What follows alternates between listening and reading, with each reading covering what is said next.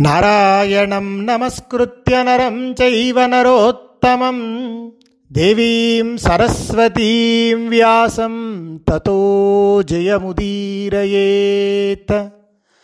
వ్యాసాయ విష్ణురూపాయ వ్యాసరూపాయ విష్ణవే. నమో వై బ్రహ్మనిధయే వాసిష్ఠాయ నమో నమ.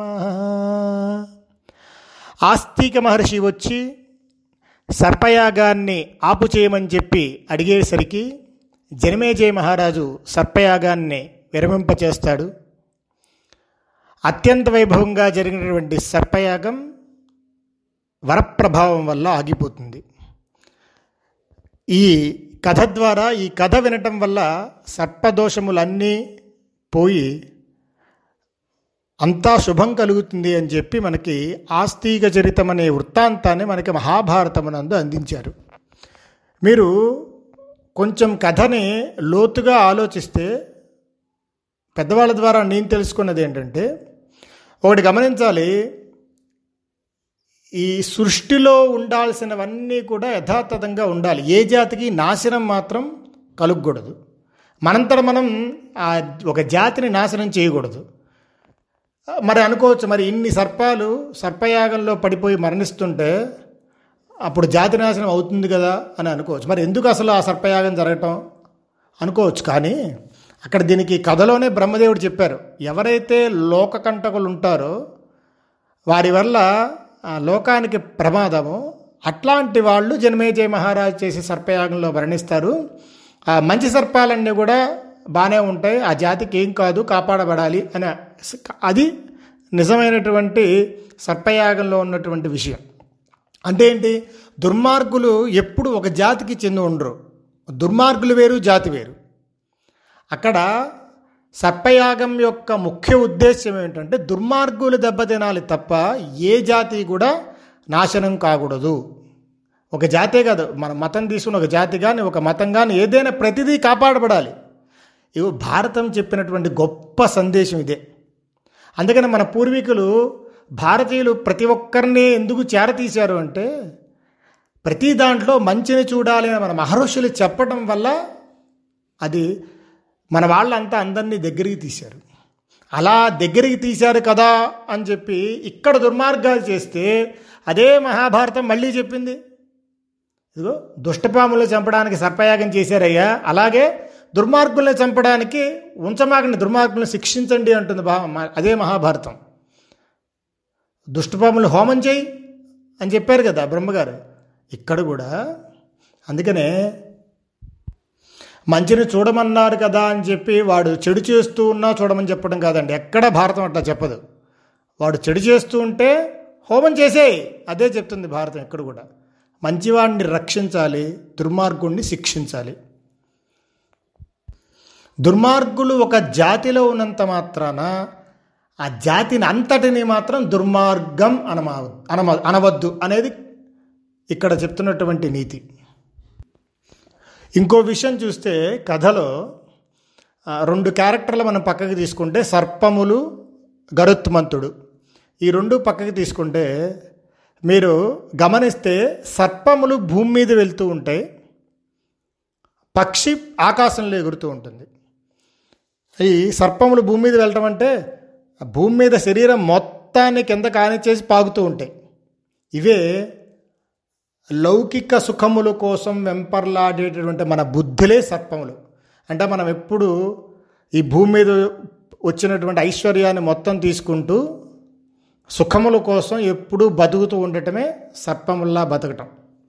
కానీ ఎవడైతే ధర్మాన్ని పట్టుకొని త్యాగంగా ఉంటూ పారమార్థికం వైపు వెళ్ళాలి అనుకుంటాడో అలాంటి వాడు పక్షిలాగా పైకి లేస్తున్నాడు కదా. అంటే వాడు పక్షిరాజు.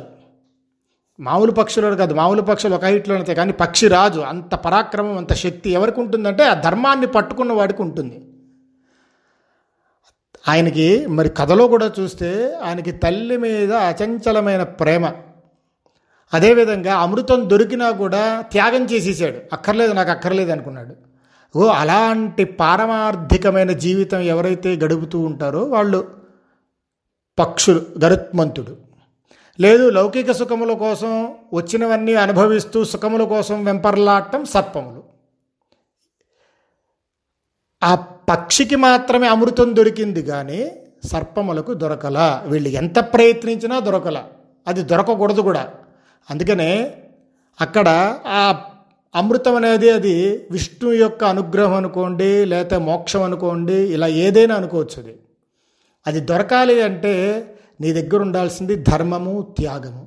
ఈ రెండు ఉంటే ఖచ్చితంగా అలాంటి గరుత్మంతుడి స్థితి పరమ పరమాత్మ యొక్క అనుగ్రహం తనంతట తానుగా కలుగుతుంది. ఇది ఒక అంతరార్థం అండి పెద్దల ద్వారా తెలుసుకున్నాను. రెండవది మీరు ఒక మహాభారతం యొక్క గొప్పతనం ఏంటంటే ఒక కథని మనం చదువుతూ ఉంటే అనేక కోణాలుగా ఆ కథను చూడొచ్చండి. మీరు కేవలం మామూలుగా చదువుకుంటూ ఉంటే దీంట్లో ఉన్న తల్లి ప్రేమ ఆనందాన్ని ఇస్తుంది.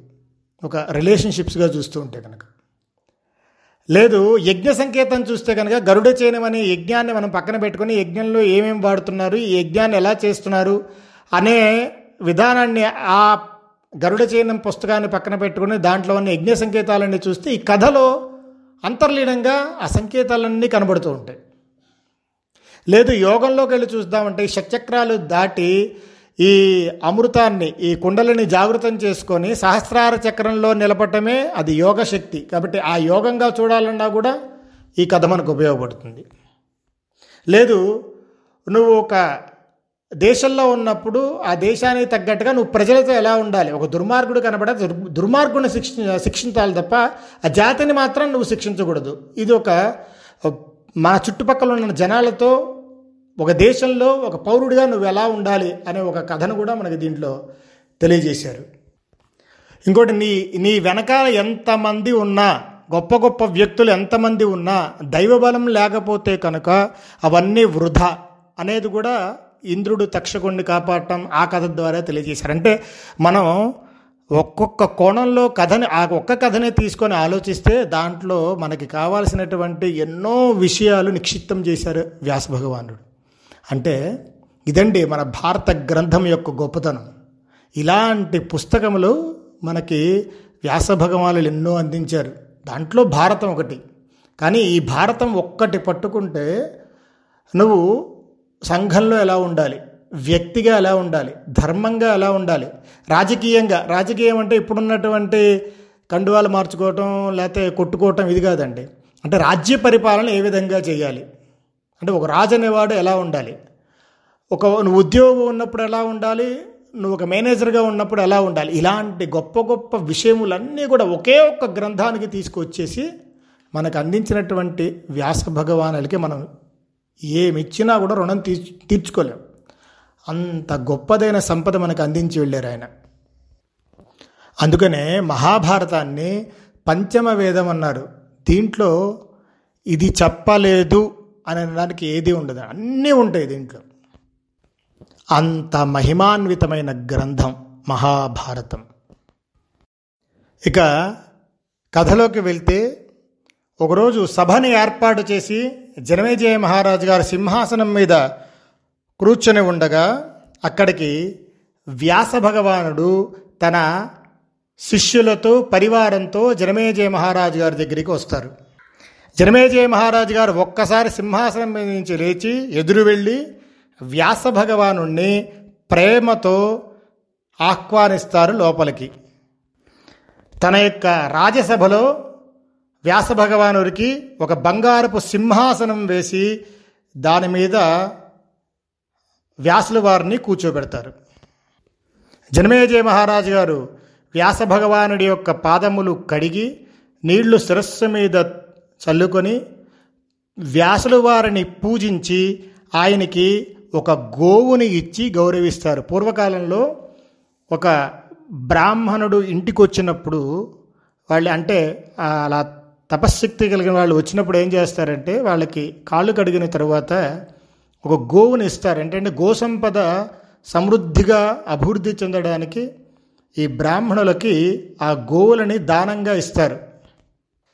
అది అలాగే ఇక్కడ కూడా వ్యాస భగవానుడికి జనమేజయ మహారాజు ఒక ఆవుని ఇచ్చారు. కాసేపు కుశల ప్రశ్నలు అడిగిన తర్వాత జనమేజయ మహారాజు గారు వ్యాసుల వారికి నమస్కారం చేసి కురూణాం పాండవానాం చ భవాన్ ప్రత్యక్షదర్శివాన్ తేషాం చరితమిచ్చామి కథ్యమానం త్వయా ద్విజ. ఓ మహర్షి కౌరవులను పాండవులను ప్రత్యక్షంగా చూసినవారు మీరు. సత్కర్మలను ఆచరించేటటువంటి వారిద్దరి మధ్య అంత భేదభావం ఎలా కలిగింది? ప్రాణుల వినాశనానికి కారణమైన అంతటి మహాయుద్ధం ఎలా సంభవించింది? స్వామి మనసులో మా తాత ముత్తాతలకి ఇలా చేయాలని చెప్పి ఇష్టం లేకున్నా కూడా దైవ ప్రేరణ వల్ల ఇలాంటి పని చేసి ఉంటారు అంత యుద్ధం చేసి ఉంటారు. నాకు ఆ కథా వృత్తాంతాన్ని మొత్తాన్ని తెలుసుకోవాలందయ్యా. దయచేసి నా మీద ప్రేమగా ఆ కథని తెలియచేయండి అని చెప్పి వ్యాస భగవాను అడుగుతాడు జనమేజయ మహారాజు. అడిగేటప్పటికల్లా కురూణాం పాండవానాంచ యథా భేదో భవత్పుర తదస్మై సర్వమాచక్ష్వయన్మత్త శ్రుతవానసి. పక్కనున్న వైశంపాయనుణ్ణి పిలిచి వ్యాసభగవానుడు ఓ వైశంపాయన ఇదిగో నేను నీకు చెప్పినటువంటి మహాభారత కథ వృత్తాంతాన్ని జనమేజయ మహారాజుకి సవివరంగా విస్తరించి చెప్పు అని చెప్పి ఆజ్ఞ వేస్తారు. వైశంపాయన మహర్షి వ్యాస భగవానుడికి నమస్కారం చేసి జనమేజయ మహారాజా సావధానంగా విను. వ్యాస మహర్షి చెప్పిన ఈ పవిత్రమైన ఆఖ్యానం చాలా ప్రసిద్ధి చెందినది. దాన్ని యథాక్రమంగా చెప్పవలసి ఉంది. సమస్త లోకాల్లో గౌరవింపబడే గొప్పదైన గ్రంథం మహాభారతం. ఈ కథను విన్నవారు ఈ కథను చెప్పినవారు ఇద్దరు బ్రహ్మలోకం చేరి ఆయన అనుగ్రహం పొందుతారు. ఇది వేదాలతో సమానమైనది పవిత్రమైనది ఉత్తమమైనది. మహాభారత గ్రంథం ఋషుల యొక్క ప్రశంసలు కూడా పొందినది. ఈ మహాభారతం అనే ఇతిహాసంలో ధర్మార్థాలు పూర్తిగా ఉపదేశించబడ్డాయి. నరేణ ధర్మకామేన సర్వశ్రోతవ్య ఇత్యపి నిఖిలేనేతిహాసోయ తత సిద్ధిమవాప్నుయాత్. ధర్మాన్ని కోరుకునే మానవుడు ఈ మహాభారతాన్నంతా వినాలి. అలా విన్నవాడు ఎల్లప్పుడూ శ్రీకృష్ణ పరమాత్మ యొక్క అనుగ్రహమును పొందుతాడు. నతాం స్వర్గగతిం ప్రాప్య తుష్టిం ప్రాప్నోతి మానవ. యాం శ్రుత్వైవ మహాపుణ్యం ఇతిహాసముపాశ్నుతే. మిక్కిలి పవిత్రమైన ఈ ఇతిహాసాన్ని వినటం వల్ల పొందే తృప్తి ఆనందం స్వర్గానికి వెళ్ళినా పొందలేరు. ధర్మంగా ఉన్న మానవుడు అద్భుతమైన ఈ మహాభారతాన్ని విన్నా లేదా వినిపించినా రాజసూయ అశ్వమేధ యాగాలు చేసిన ఫలాన్ని పొందుతాడు. సముద్రాన్ని మేరుపర్వతాన్ని రత్ననిధి అన్నట్టే ఈ మహాభారతం కూడా ఒక రత్ననిధి లాంటిది. ఇది వేదాలతో సమానమైంది అత్యంత శ్రేష్టమైంది. జనమేజయ మహారాజా ఈ మహాభారతాన్ని చెప్పేవారికి కనుక దానం చేసినట్టయితే ఈ సమస్త భూమండలాన్ని మొత్తాన్ని దానం చేసినంత ఫలం లభిస్తుంది. య ఇదం భారతం రాజన్ వాచకాయ ప్రగచ్చతి. తేన సర్వ మహీ దత్త భవేత్ సాగర మేఖల. జన్మేజయ నేను చెప్పే ఈ దివ్యమైన కథ పూర్తిగా విను. ఇది మిక్కిలి ఆనందాన్ని విజయాన్ని పుణ్యాన్ని కలిగిస్తుంది. ఈ మహాభారతాన్ని కృష్ణద్వైపాయనుడు మూడు సంవత్సరముల పాటు రచించారు. ధర్మే చార్ధే చ కామే చ మోక్షే చ భరతర్షభ. ఇది హాస్తి తదన్యత్ర ఎన్నే హాస్తి న తత్క్వచిత్ ధర్మ అర్ధకామ మోక్షముల విషయంలో ఇందులో ఉన్నదే ఎక్కడైనా ఉంటుంది.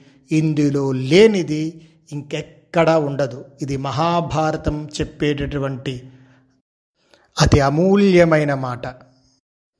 జనమేజయ మహాభారతానికి ఆ గ్రంథం రాయడానికి కారణమైనటువంటి వ్యాస భగవానుని యొక్క అమూల్యమైన చరిత్రను చెబుతున్నాను. శ్రద్ధగా విను. రాజు పరిచరో నామ ధర్మ నిత్యో మహీపతి బభూవ మృగయాం గంతుం సదా కిల ధృతవ్రత.